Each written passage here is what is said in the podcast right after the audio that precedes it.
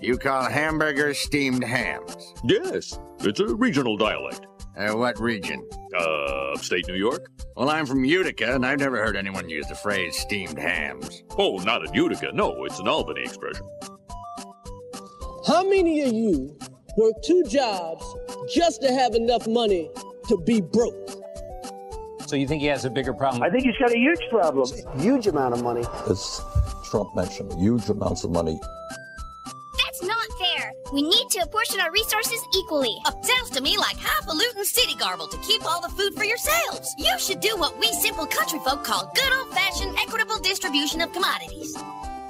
Imagine what other groundbreaking ideas I could be thinking of. I'll be your visionary, and you do the things I come up with. Yes. And the Judean Popular People's Front. Oh, yes. And the People's Front of Judea. Yes. We're the People's Front of Judea. I thought we were the Popular Front. People's Front. The impact of future shock does not depend on the nature of its victims. They are everywhere. But everywhere, and there are those who recognize the dangers and are turning toward the future. Because you know as well as I do, it's gonna be huge. Welcome, welcome to What's Left in Albany. Welcome to the show. This program covers the built environment, politics, and people of Albany, as well as the surrounding Tri City area and region, featuring discussions about our communities, our organizations, uh, local issues, and any projects to get in an effort to get a full picture of what's going on. I'm Dan Platt, your friendly neighborhood eco socialist, promoting the build out of a solidarity economy and delegative democracy, waging my one man clandestine insurgency against confusion and our post liberal status quo. As we, we cannot hope to change our conditions until we understand them. Whatever the outrages or joys we have for the city, we are going to find whatever's left. For once, I'm doing a show after I did a show last week. We're finally on schedule, folks. The train is moving out of the station. So uh, I am finally going to tackle two longer uh, stories, uh, as long as I have Times Union access at the at the moment. So I'm a little discombobulated. Um, this will all be edited out in post. But until then, maybe I should just play some music and get that. Saved. Okay, so we have the tutorial. So let's see. Sometimes I save stories that are attached to a Facebook post where someone from, say, the Facebook group I'm gathering it from, local groups of local people, giving their comments. So I kind of like raising those voices up along with my own. So it's not just me and whoever's writing, you know, bland journalism at the time. So let's see if I can find it. I will give up in another few seconds. So I have two stories, uh, just to give you a heads up. One is about the addiction, the methadone clinic on Central Ave, and basically it's uh, kind of a general outline. This is these are two older stories. One's from all the way back in 2018. I saved it thinking about like, well, here's a local story. It's not going to fit in with my usual three left show kind of work, um, but I think this is important, so I bookmarked it, and now it's relevant at least to um, the mission of this program, which is to inform you about the general social problems of Albany. Because um, to understand how social problems are interrelated, intersectional, you could say, is very key to what I consider important to wokeness. I didn't consider myself fully woke until I took uh, social problems. Uh, that's a 201 college course. Um, but I do have very strong memories of the 201 social problems. Key factor there is the ending paper about linking education and poverty. So it's like to take two of the social problems we covered and write about how they're in, uh, related, and basically how you know school districts are performing in relation to the tax revenue that could be raised from the zip code. So urban poor school districts do worse, and thus even the promise of education will at least raise you up to middle class standard of income and what have you, which, as far as college is concerned, is still relevant or true, but it takes like a decade for your wages to get higher than, um, or they they will grow at a steady rate, while a high school graduate's wages can be that you know median of thirty grand, but not really go much higher, or they can go higher but not the same rate. Okay, so let's start with the something related to here in Albany. We have the Albany County Land Bank, which is a pseudo public-private entity created by the county to manage the properties that are uh, let's say someone's delinquent on taxes, it gets for, or it's foreclosed on not just by a bank, but it's uh, technically abandoned, or rather, no, someone's delinquent on their taxes, and um, the county repossesses it, and then resells it either onto the market, or in this case, goes to the land bank, which in our sec- in our uh, case uh, is separate from the county. That way, they can take advantage of grants, act as a nonprofit. They do not have to make profit as far as reselling properties, uh, especially that really need a lot of work. So they sell property sometimes for as low as 15 grand if it's a fixer upper. So they've been they've had some success. They can point to all of the reselling, um, but it's still quite a long ways to go, especially with the vacancy crisis that is referred to in this editorial. It's an editorial, but let's start with a um, Supreme Court case. It's June, and that means it's Supreme Court news season because they basically release in bunches all of their rulings. So you'll get a lot of Supreme Court news trickled out for a few weeks. So it'll be like good news, bad news, good news, bad news, bad news, bad news. That's usually the theme I pick up on year to year when it comes to the Supreme Court. For every good ruling, there'll be three bad rulings, which is general U.S. history. So here's one of them, one of those court rulings from the Supreme Court. What Tyler v. Hennepin County means for the future of property tax foreclosure systems across the country. And this is from a few weeks ago. There's nothing fun about tax foreclosure. Trust us, we wrote a whole report about it. Let me go back. This is published by the Center for Community Progress in their main blog. But when it comes to paying property taxes, the consequences are clear. Pay up or risk losing the property. So in that way, it's sort of kind of like rent. Uh, or rather, it's rent on top of whatever rent you might be paying for it. Rent to a bank, rent to the owner. Maybe the bank is the owner. That's pretty um, ever increasing these days. That consequence exists for a reason. Property has intrinsic and monetary value. And property taxes fund basic community services like schools, roads, parks, sidewalks, and public safety, presumably. The things that enable families, oh, only families, well, let's say any kind of family, to live and build wealth in vibrant, secure neighborhoods. That's quite, quite a presumption there. But anyway, moving forward. Most people understand property taxes are a necessary part of the social contract. Let's assume we have one in this country that shapes and strengthens our communities. Indeed, most local governments report that almost all owners pay their property taxes on time. The problem is, what happens when a property owner can't or won't pay their fair share and walks away from the property? As the notices, warnings, and fines pile up and the property slides into delinquency and towards tax foreclosure, we ask a very important question. What is the most fair and equitable way to balance the interests of the property owner who has walked away from their obligations with the interests of the community? Now, being a lefty, economy socialist, eminent domain is, is in my toolbox as a, if I was governing. You know, if, if a owner, property, private property owner, let's say capitalist, in this case it isn't.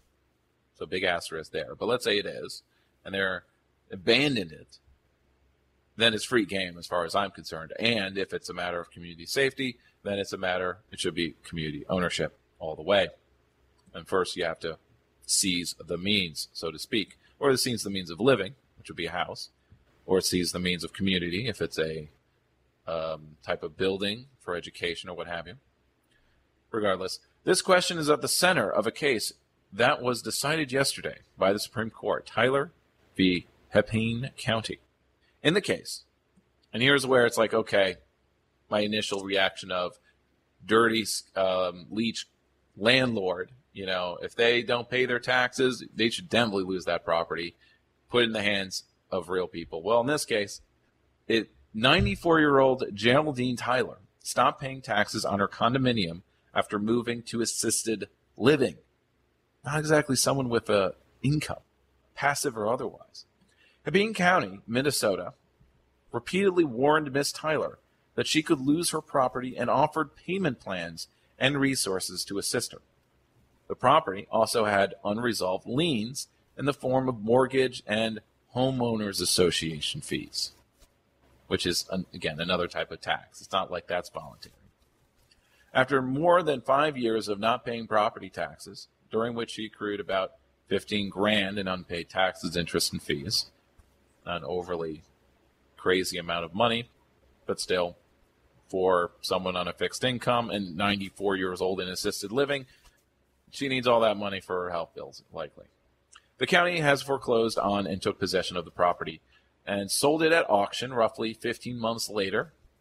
Not too bad a turnaround for about $40,000 and retained the access 25 grand for this from the sale. The Supreme Court ruled that by allowing the county to keep the surplus from the property sale, Minnesota law violates the takings clause of the Fifth Amendment. I didn't know that was still being enforced anywhere. But I guess when it comes to property, everything is still active. But as far as takings from your car by the police, you know, Fifth Amendment. Okay, yeah, Fifth Amendment of the Constitution, not the Bill of Rights. Regardless, continuing.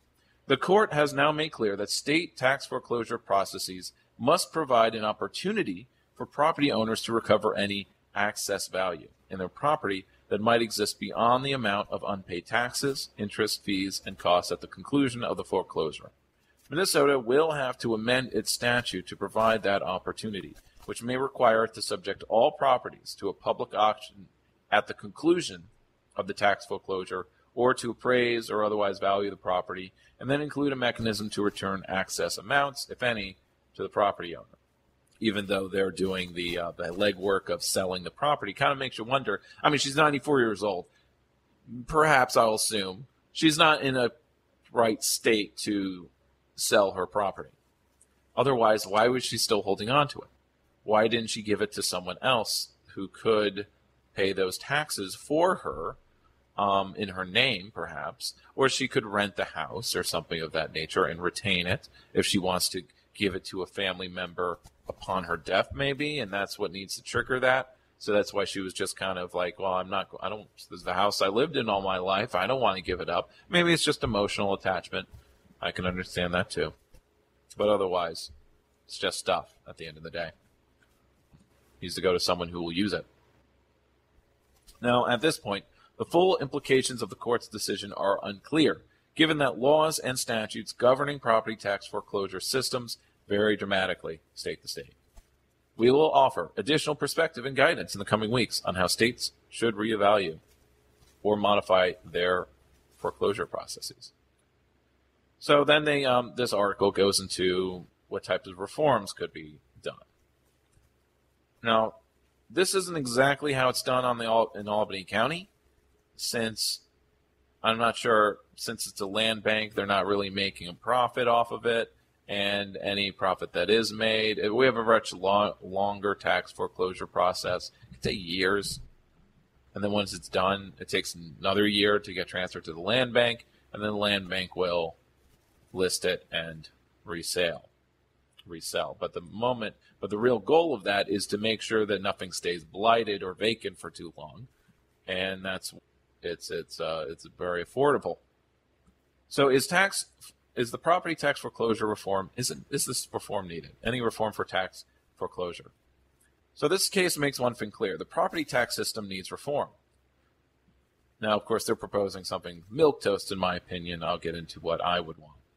The system, not just the final foreclosure event, had deeply historically inequitable impacts on communities across the country, from determining property value which is, is itself, you know, an albatross, to assessing and collecting taxes, to enforcing delinquent taxes, our tax system, based on property, has intentionally and unintentionally stripped low income, black and brown property owners of generational wealth.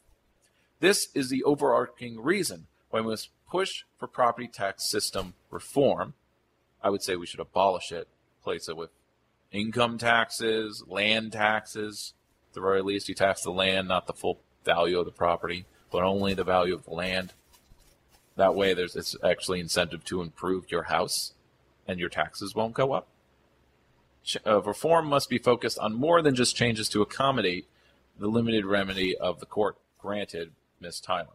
In our decade of work to help local governments and advocates address widespread vacant and abandoned properties, we've seen the impact of property tax foreclosure across the country. The neighborhoods with the greatest concentration of such properties are most often those with the greatest concentration of vacant, what some call blighted properties. These neighborhoods also tend to be home to a majority minority residents. These communities desperately need tools that they can help repair decades of racist policies and disinvestment. Unfortunately, most tax systems are designed in a way that causes incredible harm, especially to the black and brown or anyone experiencing concentrated poverty. This is why community progress is passionate. And you know, speaking about the author here, they're a advocate of more fair and equitable property tax systems, though they're pretty vague about what they mean by that. What kind of reforms are they proposing? And I think I, when I read through this, I made a note they're not really proposing anything substantial. Uh, put another way, yeah, they just say they need bold and substantive reforms. I'm not going to tell you how you do it. It's not like we could be doing it. So let's see. How could they pursue reforms?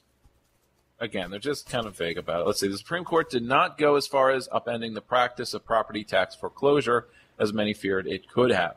Most states already have in place some mechanism to determine the amount of access value, quote unquote, in a property facing tax foreclosure, such as a public auction at the end of the foreclosure and to return that amount, if any, to the previous owner.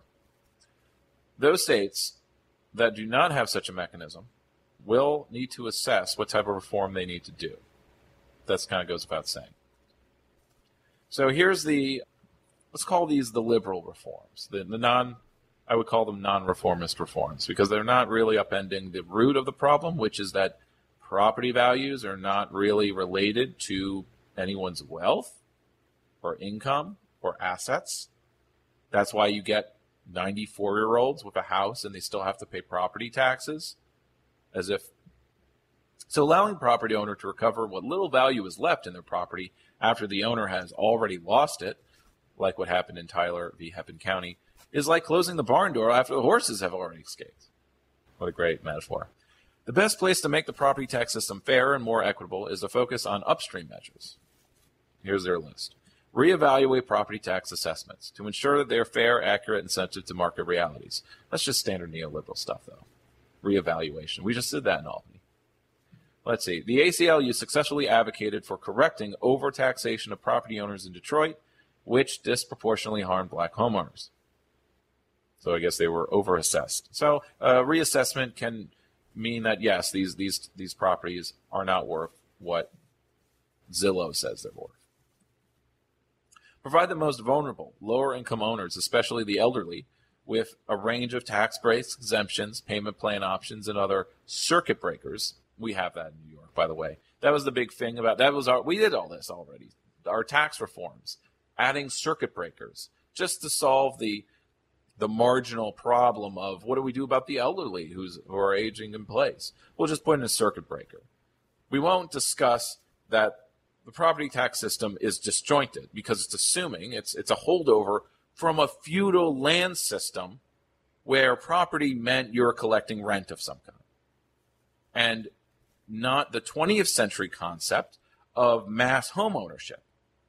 That's when property taxes should have went out the window because that's when we added the progressive tax progressive taxes like income and payroll were starting to get rolled out. But no, they didn't replace property taxes. They simply were added on top, and thus, you know, tax burdens increase. Create funding mechanisms in the form of grants or low interest loans to help owners experiencing financial hardship. But again, it's like they shouldn't have to take out a loan to pay you rent. You know, it, it's like we're just rolling money around for the sake of it. Address other aspects that touch property acquisition and disposition, like eliminating predatory loans. Oh, that's great. Let's just abolish all Wall Street then. You know, if, if they can't if they can't exploit poor people, then you know they might might as well just close shop as far as uh, they're concerned. So, so that's that side of the issue. It's not really affecting us, but it's what's happening in the general country. More to our area is an editorial which I will first read the reaction from Bill Bradow, uh, who is a former president of the Historic Albany Foundation, and I think he is also a officer in the Washington Park Neighborhood Association. I do not know what other hats he might have.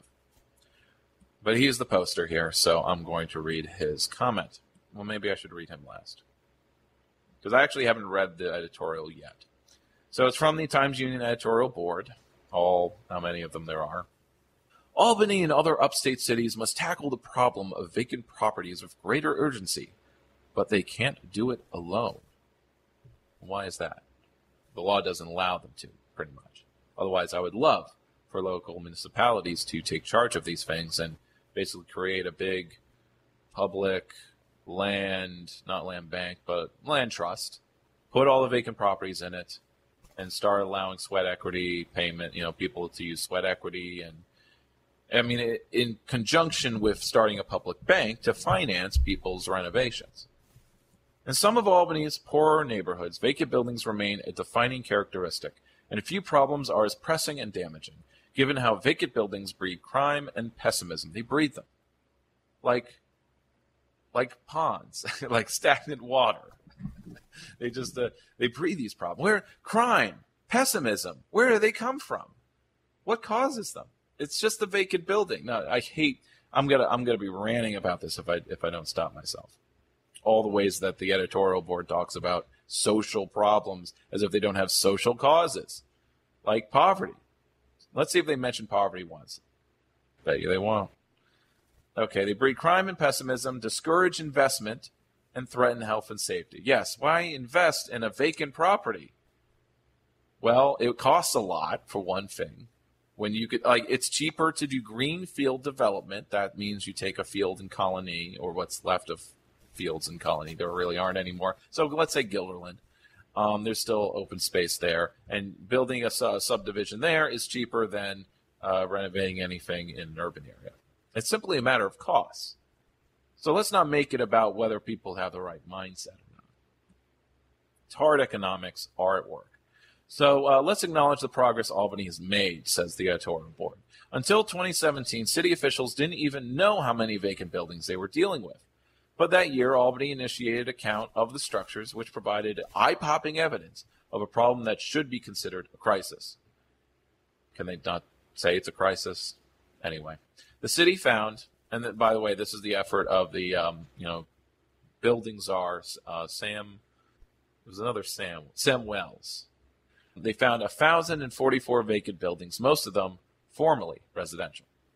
By and large, this is not a problem of the city's own making. Indeed, the prevalence of vacant buildings in neighborhoods such as West Hill, Arbor Hill, and the South End, these are the black neighborhoods, results from a confluence of factors that includes the racist, classist redlining of black and poor sections of the city, continuing concentrations of poverty, and property values that remain too low to encourage investment.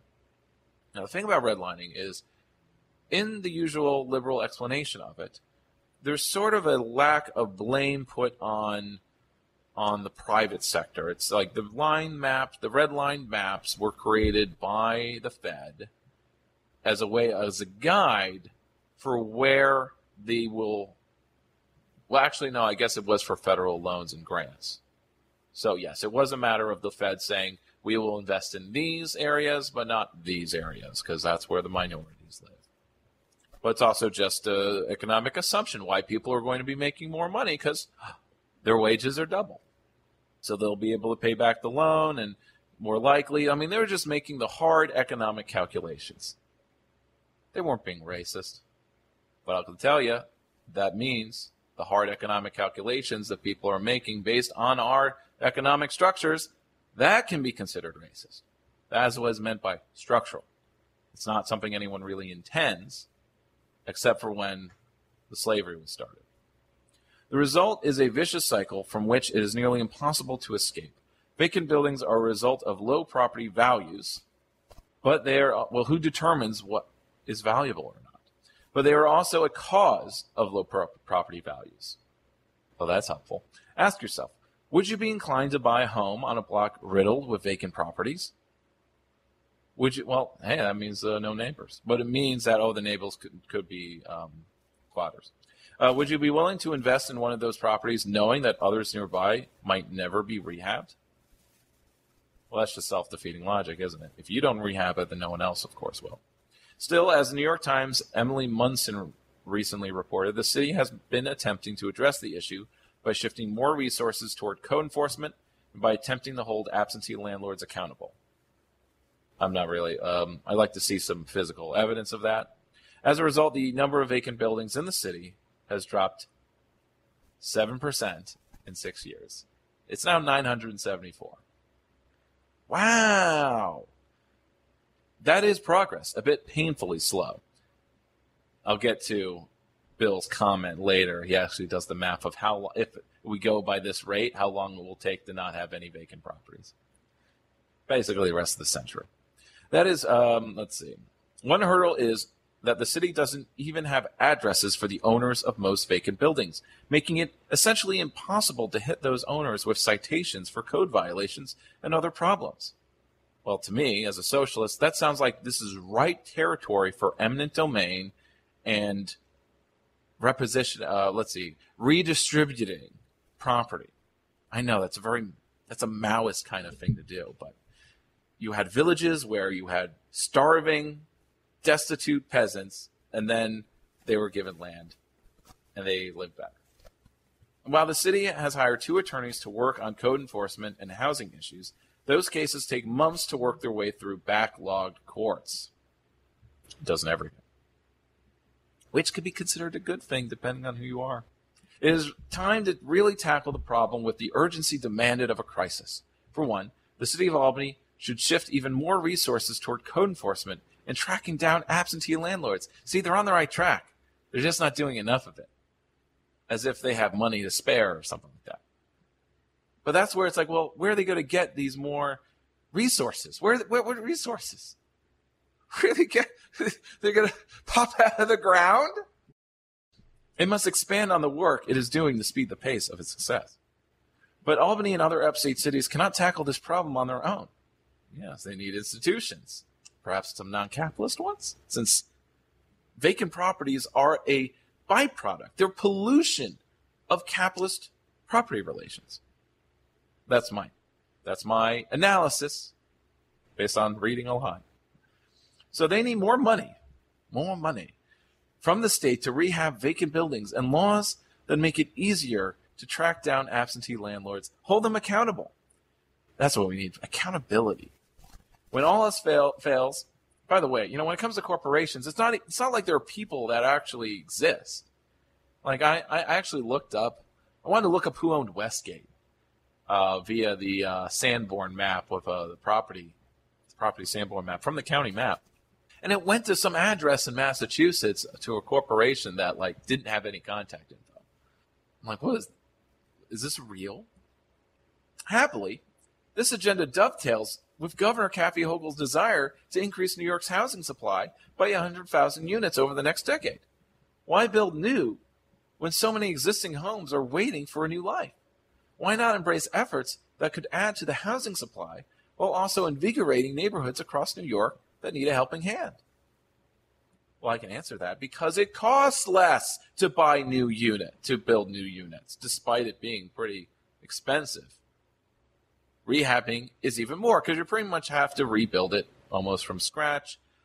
That's why the city is kind of on a uh, taking a strategy of let's just demo as much as we're allowed to, basically. Even if we have to make up legal reasons or justifications, we'll just say it's unsafe and we'll demo. And that's one way they're decreasing the vacant building count by increasing the vacant lot count. So no neighborhood can thrive when it is pop marked by vacancy. No city can succeed when neighborhoods are left behind. And New York State can't flourish when so many of its cities are facing a damaging problem that they can't solve on their own. End of editorial. So it's pretty much a call for more state funding for rehab grant. Now, interestingly, this is how my father was able to rehab two row houses. And, uh, and we've lived in them uh, and kept our uh, rents below market value. But he was able to do that with, like, I think 50 grand was put in himself or by loan. There was a city loan, and then there was rehab grant dollars that he was using. And we could bring those back. Um, we're still in austerity mode as far as this neoliberal system's concerned. So I'm not really sure what they're getting at here. Are they thinking that New York State government policy is just going to get reversed because Hochul is making it seem like we are by saying, "Look at how much money we're spending on this or that. We are increasing it." Which reminds me of the numbers I was looking at back in 2013 uh, when I went to a school board meeting, and basically because of the drop in property tax value or the the sorry no it wasn't property taxes that's different. But it was there was a drop in because of 09 the crash the economic crash remember that recession? There was a big drop in state funding going to the school districts. Big drop. And yes it was raised a little bit each year but even in six years you know Cuomo announces uh, growth in spending on school districts, it still had not reached 08 levels. Or because of inflation, though it was still minor at the time, 5% a year, let's say, it was just keeping up with inflation. So even though the state was increasing spending on schools, saying, look at how much we raised the budget to go to local, local school districts, it was still not keeping up, or it was just keeping up. It really wasn't an increase at all. It was just keeping up with inflation unless that spending is tied to it and it's automatic. But no, you have to, it's not. So you have to, oh, the legislators get to say they're raising it every year when they're really just, same goes also for grant budgets. They could stay, like, if the same budget is allocated every year, but 20 years later, it could be nothing. That, that could pin it. So now for Bill Bradow's comment, where he points out some of the uh, some of the ridiculousness of um, that I have been doing as well, but in much different fashion. I agree with the general sentiment of this article. You know, the whole state should be actually funding renovations since the free market is obviously not going to do it. However, the reduction of 70 vacant properties over the course of six years cited is not only slow, it can only be counted as progress if the properties are currently occupied. But how many of those were simply demolished, often at taxpayer expense, and resulting in a net loss of tax revenue based on a newly created vacant lot? The city's focus on punitive measures against property owners, though in some respects laudable, is often counterproductive. Get more carrots and sticks, right? If the buildings are underwater financially, no amount of fining is going to undo that math, just like the 94 year old woman. Waiting for better results while allowing further further deterioration, and then conducting unplanned demolition only leads to greater disinvestment in the impacted neighborhoods. I once asked a city official if fines collected were directed towards benefiting the properties properties they were levied against. In other words, what were the end results? Did the paid fine simply divert money from the problem and therefore help to perpetuate it, or did they at least occasionally result in a repaired building? well, first the city has to own the building first, or you know, the owner has to get the money from the city when it's fined or something like that. My question was met with stunned silence, as if judging success by those standards was a foreign concept. Mostly because there are no tools in the city's toolbox to basically take fine money and then invest it into repairing buildings. That would require a land trust that would require some type of community ownership that the city is not allowed to create. Um, or the, the county could, that's why they made the land bank. So either all vacant properties basically need to go in the land bank, but the land bank is only legally required, uh, uh, able to get properties that are foreclosed on, or not foreclosed, delinquent in taxes. But what if they're vacant, but not? But what if the, I don't know, shadow company in Tennessee is still paying the property taxes on it, which is still is weird, but there's weirder things in capitalism. So, going on with Bill's comment. Because of Albany City County structure on unpaid taxes and fines, the county, not just the city and state, has a central role to play in financing a solution. One step toward a solution would be for the city to be more transparent about demolition. You know, transparency solves everything. I'm a little pessimistic about that because, again, I guess we need to know something is not working, even though we could probably judge it with our own eyes, as Bill has pretty much done. How many properties were demolished between 2017 and today, and under what circumstances? If it's more than 70, and it almost certainly was, in parentheses, the painfully slow progress actually represents lost ground. In short, the current strategies are not yielding the needed results, and they don't amount to a comprehensive plan to address this problem. A new perspective is needed, and that will only come about with greater transparency and the realization that the perceived progress may largely be a mirage. Now, we cannot rely on, with our current power dynamics, for the city to be transparent in anything.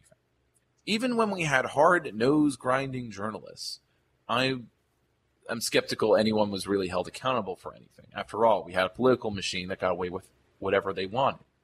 And we had, this was apparently the, the era of good journalism and strong newspapers. Always the Times Union in this case.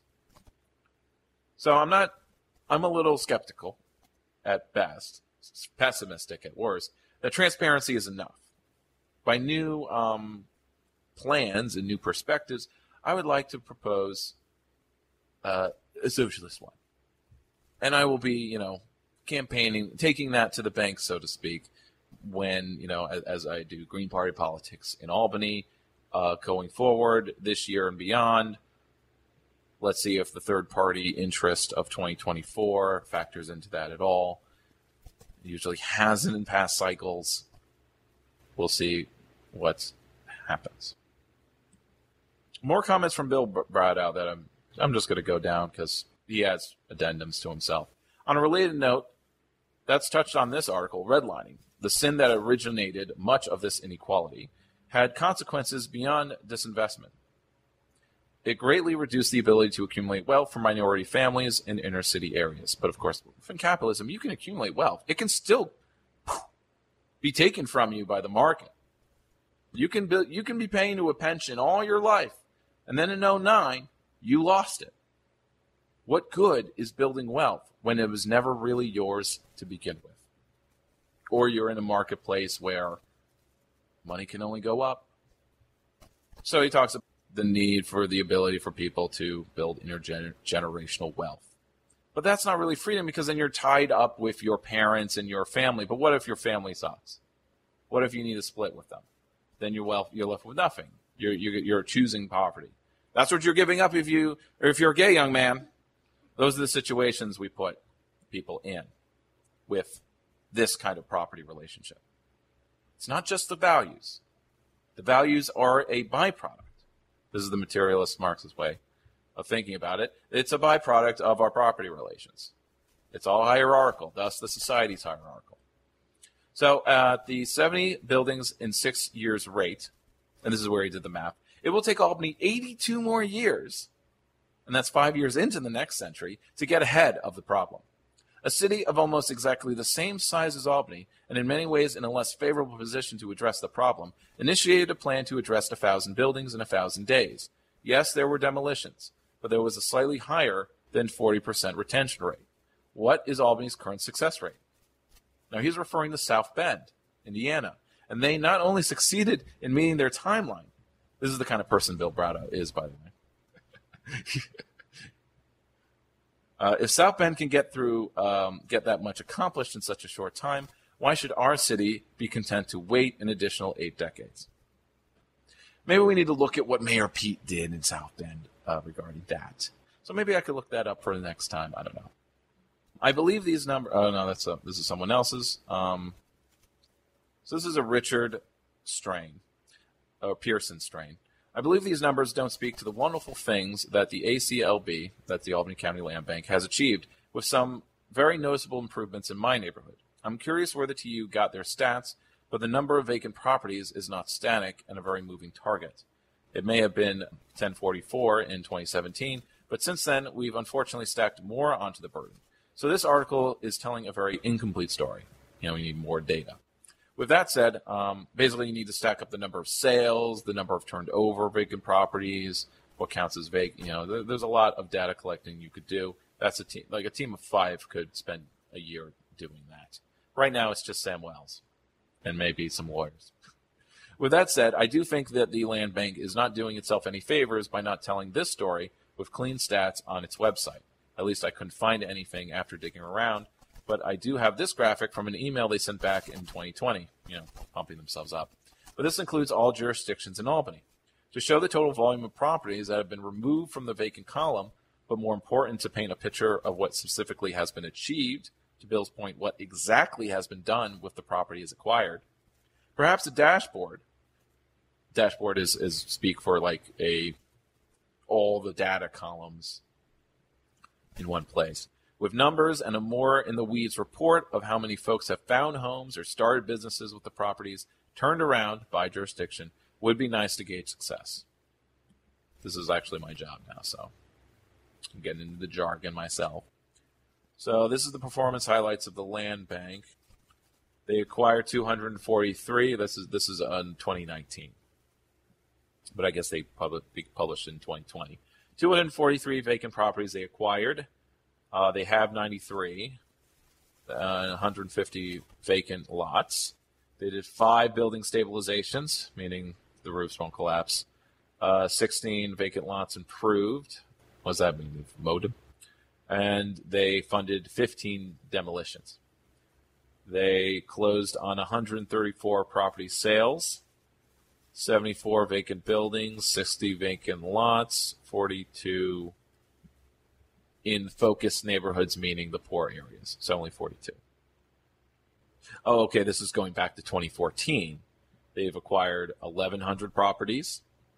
Um, this is across all county, by the way.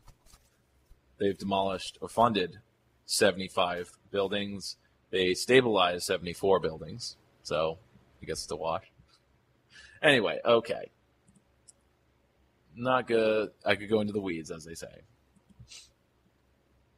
Well, we're in the last 10 minutes, so I could go I could just go off the cuff talking about land taxes. Comes from a economist named uh, some oh, something George, so it's called Georgism to uh, do land taxes. Uh, when mentioned, and I covered this in my three left show because I have covered this issue, so maybe I won't do it here, but I can't focus on the what episode it is. But I do know I looked up because there was a um, an organization that promotes land taxes, actually they did a study and they used Albany as their case study. Mostly because we're one of those cities, Rust Belt cities, that has a lot of public property. So the our problem is we really can't collect a lot of property taxes. Now, of course, property taxes don't matter if it's all public, but of course, then it's like, well, what funds the services that come from outside? That's sort of the thing that my city game doesn't so then it goes into wider economic reform issues, right? You know, you can't just have a communist city in a capitalist country. Um, but that's, that's something to consider. But land, land taxes, it's like we would get a little bit more money switching the land taxes, and we'd have all the benefits of it because everyone's tax burden pretty much it, it equalizes things, at least in a progressive direction.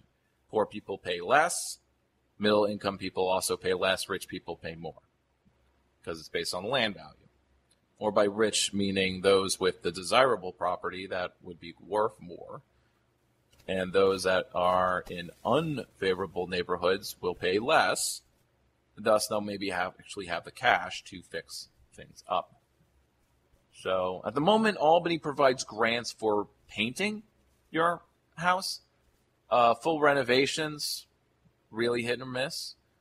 The funding is just isn't what it was in the 80s back when my parents and their generation were um, trying to do something about blight, affordable housing, And, and we're kind of left with their strategies not being applicable. We need new strategies, ways of crowdfunding for group homes, group housing, co ops, stuff like that. So the other story I have is uh, longer and not. Oh, you know what? Here. Um, speaking of what the original quote unquote sin of our country is, the sin is the, the first sin is in redlining. That that's just the 20th century with uh, the New Deal, and how the New Deal wasn't for a good deal for everyone. But here's a story I can relate, sort of, but it's on the back burner here, from March of this year. It's about land back. Uh, land back is the concept that we should give as much land, quote unquote, American land, back to first tribes, indigenous peoples as, as possible. Land, their land first, and it was pretty much illegally taken from them. Any treaty that was made was broken by the U.S. government. Any deal was made was made unfairly. Not just a matter of like the cost at the time, but just it just wasn't favorable.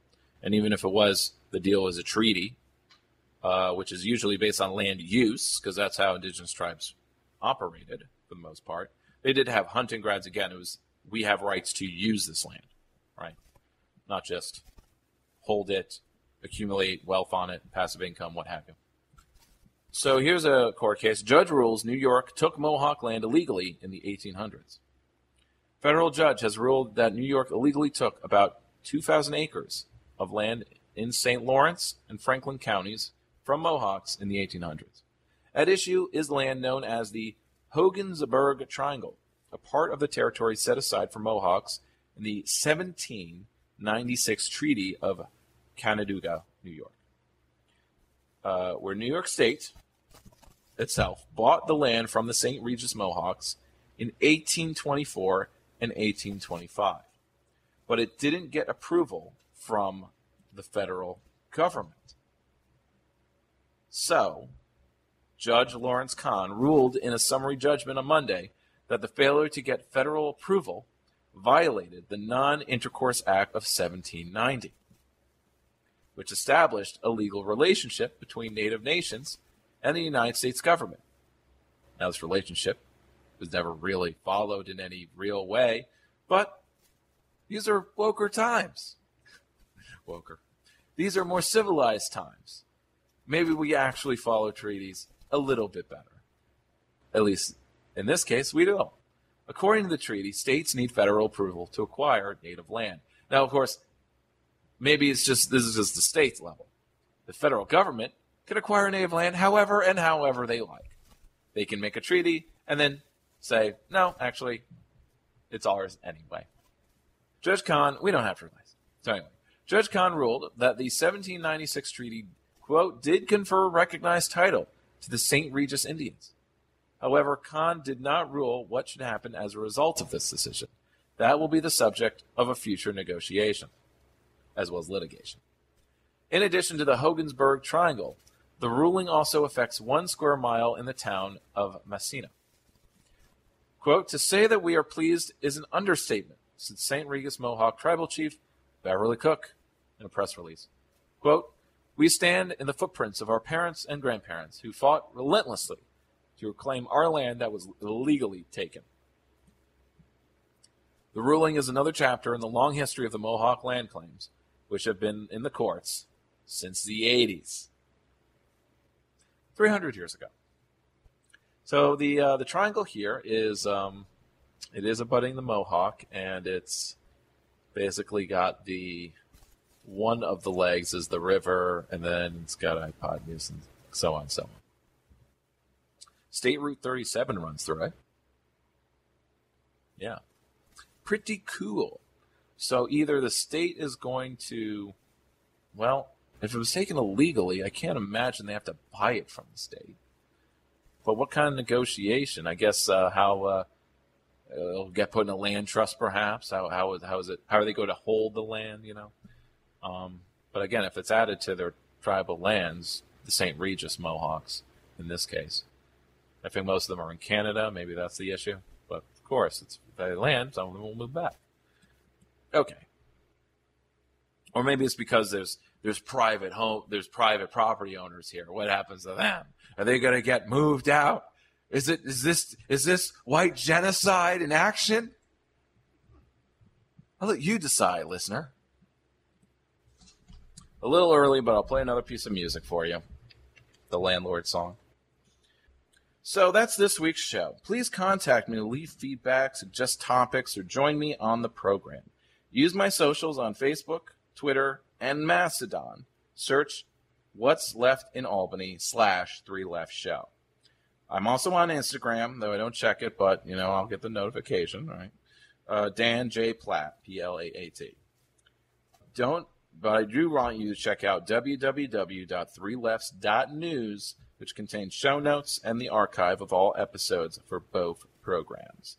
Three Left Show is my leftist theory show where I discuss the strategies, practice of the left for itself. But back to this program, where I want to wish you all well and encourage all listening to devote some time every week to a collective or community project as we all discover what is actually left here in Albany.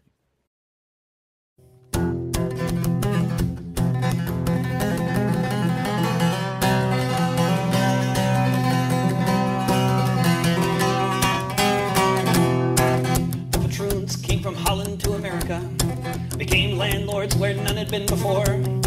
Soon one man owned half a million acres on both sides of the Hudson River shore. He invited families to move in and give him 30% of everything they grew every year. This is how they pay the rent. His name was Van Rensselaer. He became one of the richest men on earth. In today's terms, $90 billion is how much he'd be worth. All this for doing nothing but saying all of this was his. I have the power of the state behind me, and I'm in the landlord biz. After 200 years of this and one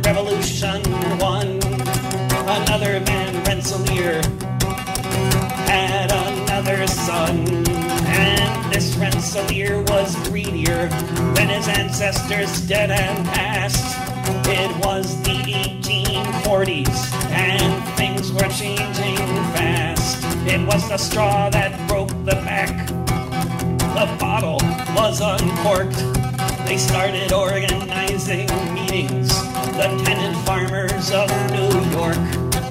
They found the strength of numbers. They found the power of suggestion.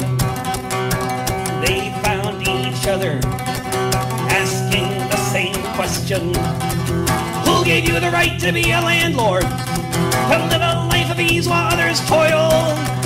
Who gave you the right to be a rich man?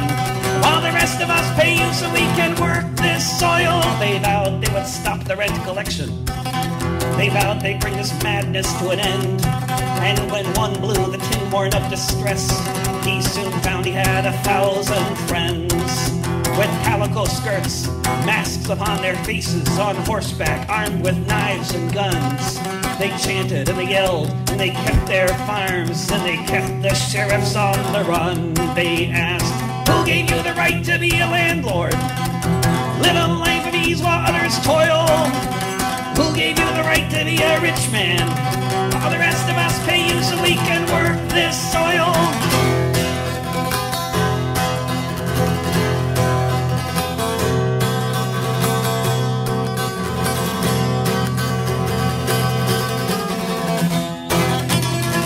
Governor's malicious tried to stop them, but nothing could be done to break their will. And by 1848, the landlords buckled, sold their holdings to the farmers in the hills. Yes, they overthrew this feudal system, but it's replaced now by speculators and banks. And you can still hear the homeless families asking of all the landed gentry in our ranks. Who gave you the right to be a landlord? To live ease while others toil? Who gave you the right to be a rich man? While the rest of us pay you so we can work this soil? Who gave you the right to be a landlord? To live a life of ease while others toil? Who gave you the right to be a rich man? While the rest of us pay you so we can work this soil? Who gave you the right?